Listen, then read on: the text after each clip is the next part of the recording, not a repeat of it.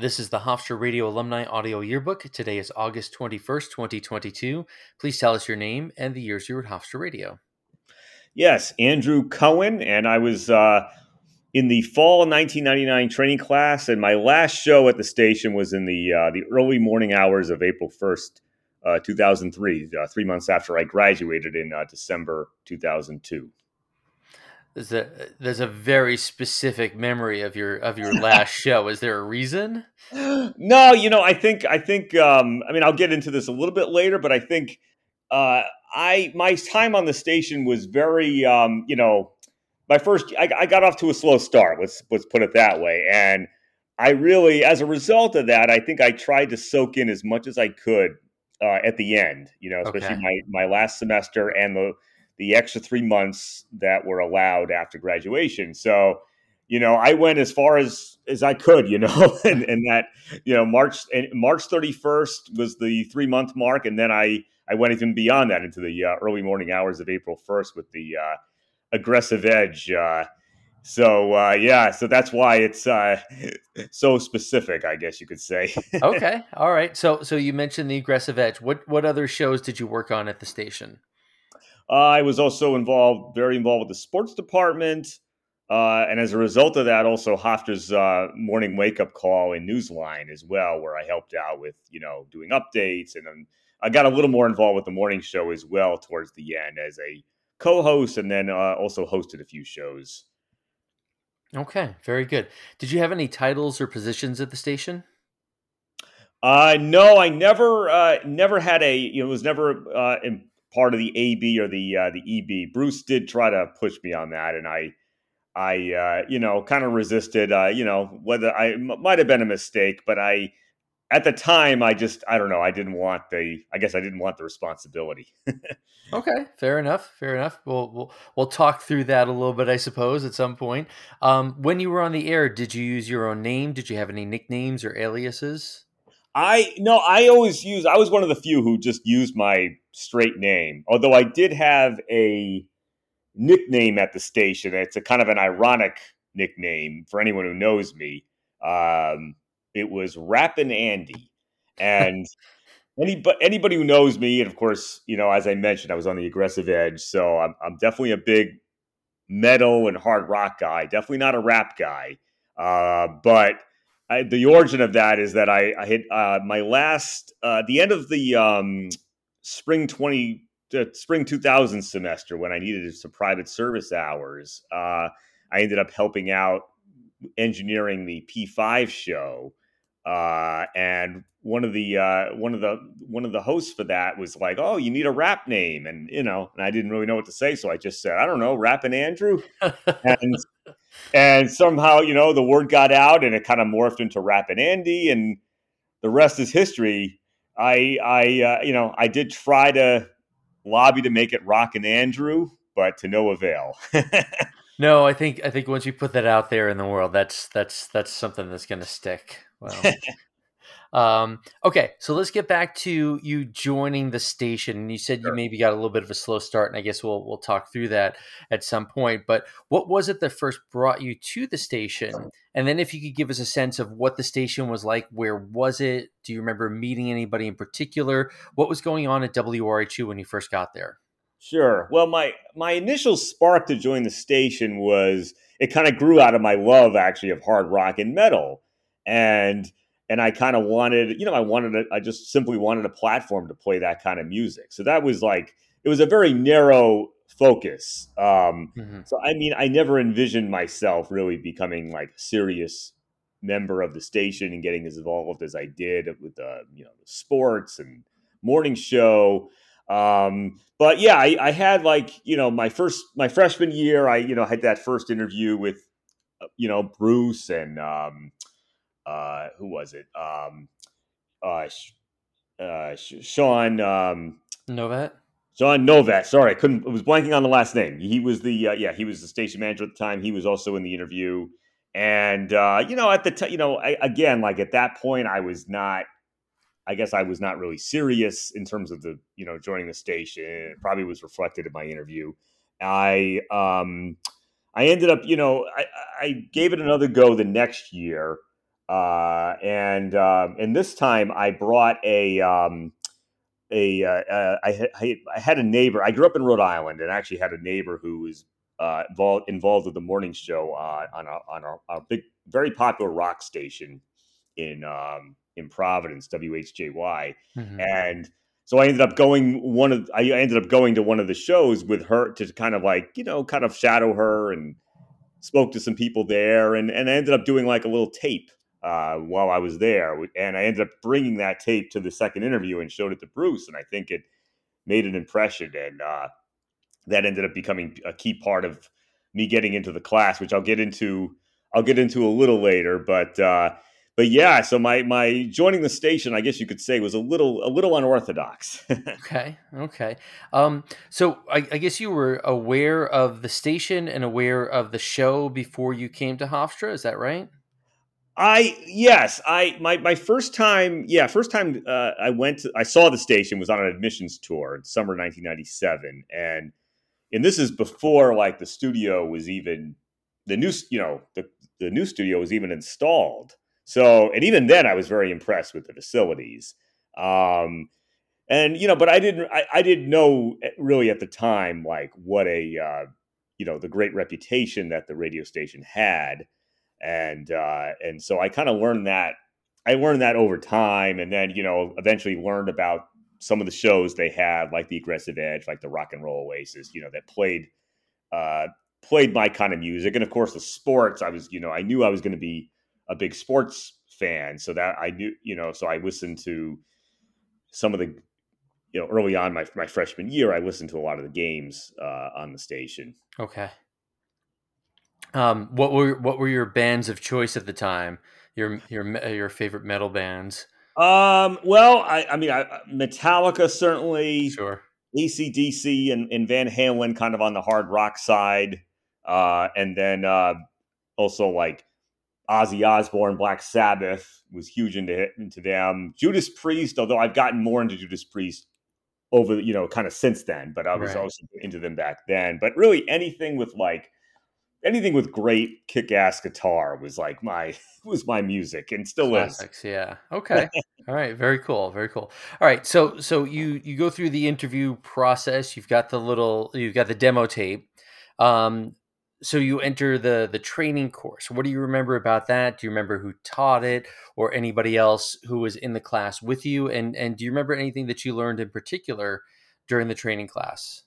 Well, so the interesting thing about the training class is that I initially did not think I got into the training class. Right. Um, I, you know, I hadn't heard anything, and this, you know, the class was about to start. You know, this is probably like late September, and sure enough, I happened to be in my dorm room at the time. No, you know, no cell phone back then, and I get a call. Uh, you know, let's say the training class is going to start at eight, and I get the call. It's probably about seven. It's from Danielle DeLillo. Mm-hmm. Uh, and it was in classic Danielle fashion. It was what are you doing at eight? and which got you know, and I heard laughs in the background, and I'm like, oh, nothing. And then, and she said, well, uh, we're you know we're having our our first training class then, and we, would love you to join. And so I talk about late notice, but sure enough, I mentioned that tape earlier. Bruce apparently I was not selected to the initial training class, and sure enough, Bruce on my uh, he lobbied on my behalf to get me into the classes kind of a late addition, which I'm I'm very great, certainly very grateful for. Um, so there were 41 people in that training class, not the not the 40 that were planned, and that's thanks to Bruce uh, going to bat for me. Um, and uh, you know, so it was just it was it was so that I mean, so just right off the bat, the class was memorable in that sense. Mm. Um, you, but, did you ever yeah. talk to Bruce about his his lobbying efforts or that demo, or is that just something that you were just glad it happened and you moved on? He, he mentions it. He meant he brings it up a lot when I see him, and uh, you know, I think he he probably he probably exaggerates it a little bit because in the sense that I he he he makes it seem like I I applied like, you know, five times, didn't get in. It was really once that I applied in September, you know, my beginning of my freshman year. I didn't even know actually you could apply. I didn't even know they had the training class actually in the spring semester. So I didn't even apply for the um so it was only once that I didn't get in and and honestly probably deservingly didn't get in my my first time. I like I said before, I probably didn't take the interview and everything seriously enough. Um, but yeah, no, you know, I think just showing that, um, showing that, bringing that tape was was, I mean, that was the big difference. I mean, I think that was enough of a step to show Bruce, oh, you know, he's he's you know serious and he's you know he's taken a step to try to you know uh, make himself better and and uh, you know little things like that I think can make a big difference in mm-hmm. in whatever you're pursuing. Yeah, yeah, absolutely. Um, okay, so you get the call from Danielle yeah. and you show up. What goes on in the class? What's uh, what's exciting? What what do you get out of the class? Well, it was funny because it was it was a challenge early on. The class was at the time. I mean, I think it's uh, the schedule's a little different now, but back then it was from eight to ten uh, every Wednesday, and it was it happened to coincide like the second class that we had happened to coincide with the Red Sox and Yankees meeting in the American League Championship Series for the first time, mm-hmm. and I'm a big, you know, I grew up in Rhode Island, a big Red Sox fan. Bruce as well is a big Red Sox fan. so I'm sure it was hard for him as well.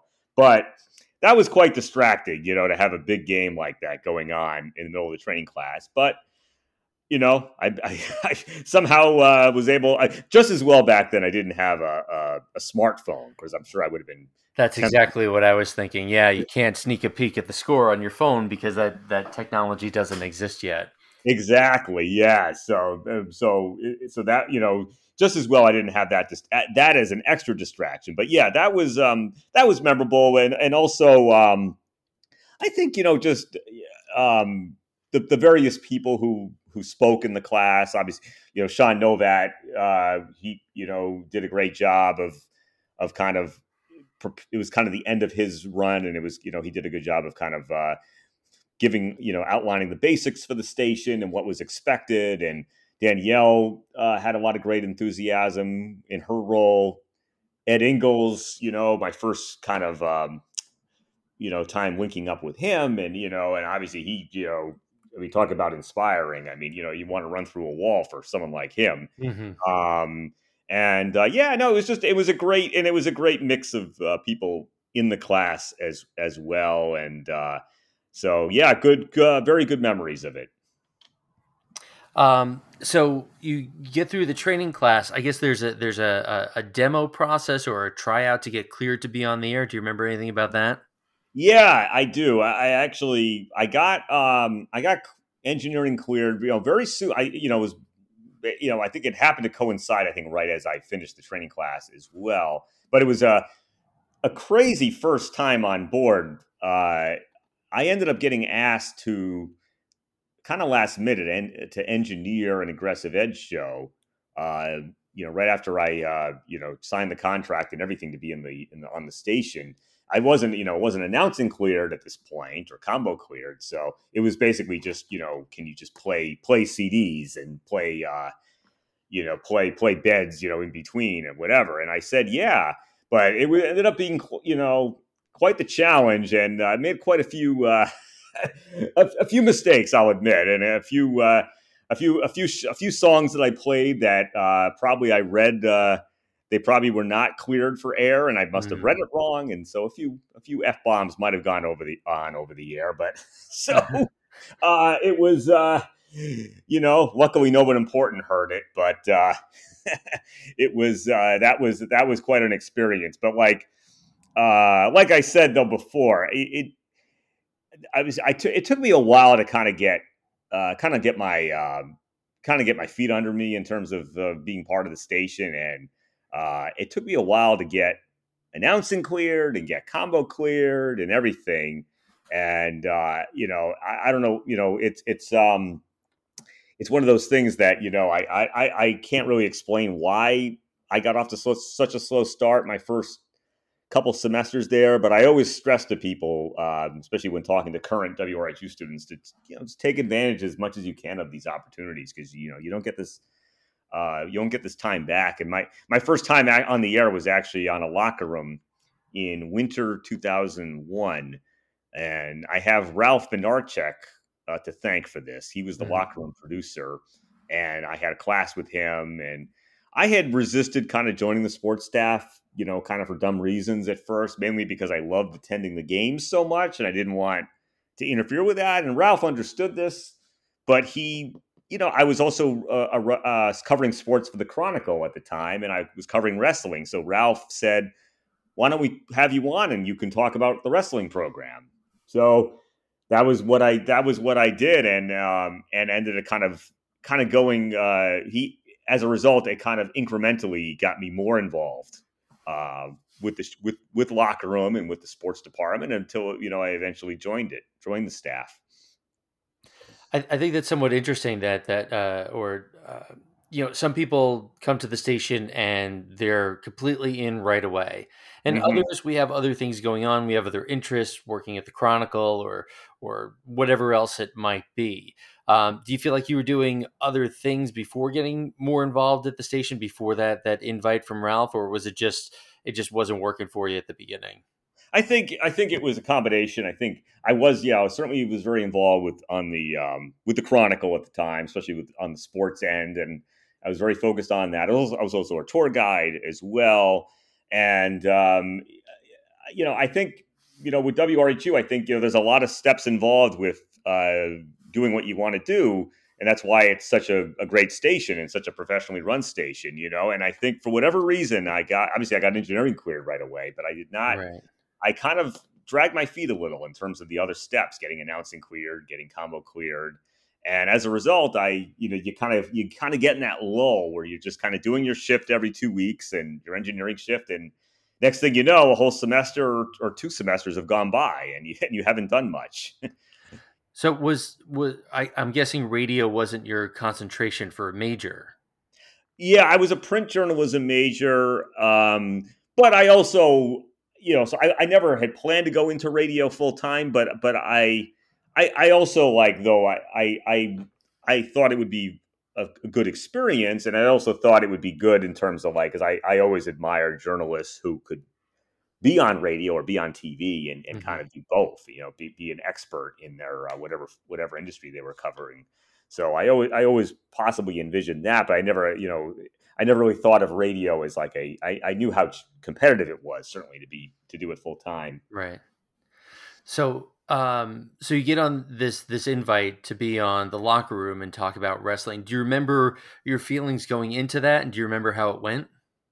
Yeah, I think you know um, a little, probably at first a little, because uh, I really hadn't spoken on air at this point, so.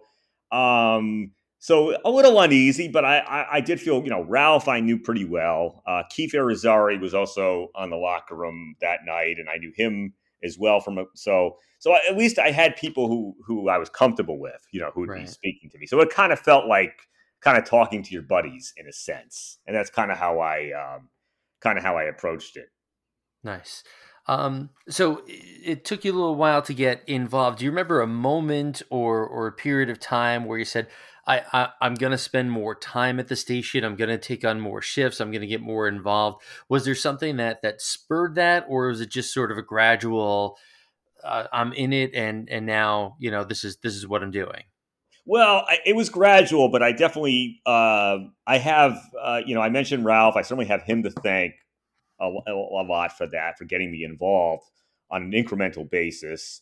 And then as a result, actually, the, uh, uh, right after I got involved, there were some staffing shortages that popped up um, at the end of uh, the spring 2001 semester. And as a result of that, even though I hadn't been involved that much with the sports staff, I ended up doing color commentary for Hofstra men's lacrosse had a big uh, first round NCAA tournament game against Virginia at Army West Point. Mm. Um, it ended up becoming one of the more memorable wins in Hofstra sports history, uh, as uh, the Pride were down five goals midway through the fourth quarter, ended up winning in overtime. So it was quite the quite the broadcast to be a part of. Um, and then uh, I mentioned Keith as well. Keith was instrumental in making sure I was more um, formally involved as a member of the WRHU sports staff um, by assigning me to do updates on morning show, news lines, uh, pregame panels.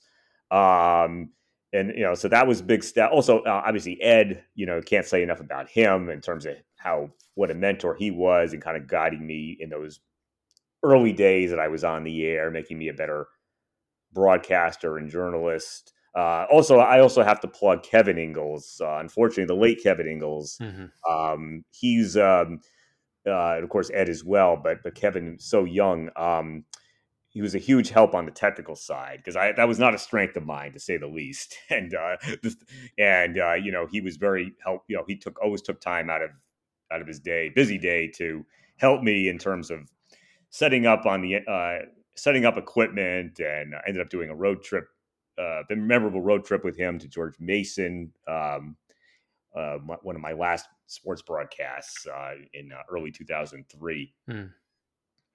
Um, there, there's a, usually a specialized set of equipment or, or, or certain things that the sports department has to do on remotes and games and, and, and things like that. Do you remember anything in particular learning early on or how you learned, or was there something that Kevin or Keith uh, showed you how to do that was especially useful uh, going forward, or it gave you confidence to keep going?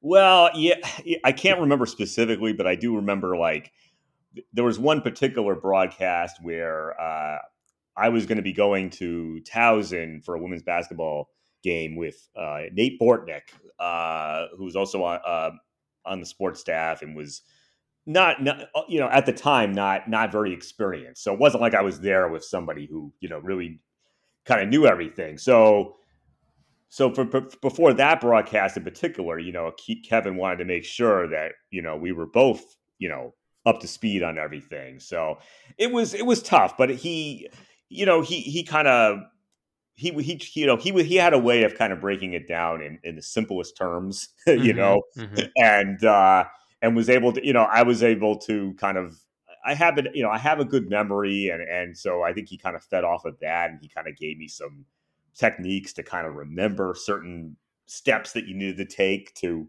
to set up, and we ended up. um it, you know that particular broadcast ended up becoming a success technically we got there bright and early and and we were able to to do everything um and uh, no i definitely have uh i definitely have kevin to to, to thank for that yeah, that's got to be a good feeling when you're when you're going out there and you don't necessarily have the most experienced crew and you're on the road and you have to work through it and figure it out and, and make a success. That must have gone a long way towards making you feel more part of the team and, and the, the community and the station. Yeah. Oh, a, hundred, a hundred percent. And, and, uh, I can't say enough about, um, the people who were on the station with me at the time. I mean, you know, just obviously it was a fun a fun fun group to be around uh, you know socially but just also great you know just good people in general in terms of taking time to to help and and uh, and, and a lot of them have gone on to do well very well professionally as well yeah, you mentioned Keith being a big supporter and Kevin and, and Ed Ingles. Who else was around that that sort of helped you socially become part of the station? Because at some point we're all, you know, we're on the edge and then suddenly we're in it and we're spending time between classes and spending time on weekends and it becomes part of our everyday life. Do you remember anybody else who was was helpful in getting you involved in the in the culture of the station? Uh, yeah, I gotta say, I, I got I gotta say, Jared Greenberg actually. Um, who's gone on to big things now with um, NBA TV and mm-hmm. TNT, um, doing sideline work. Um, he he you know he was uh, younger than me, and he he ended up becoming super involved uh, with the station. In um, he ended up I think doing a he did like a summer training class in um, in in uh, in 2001. So he. Yeah.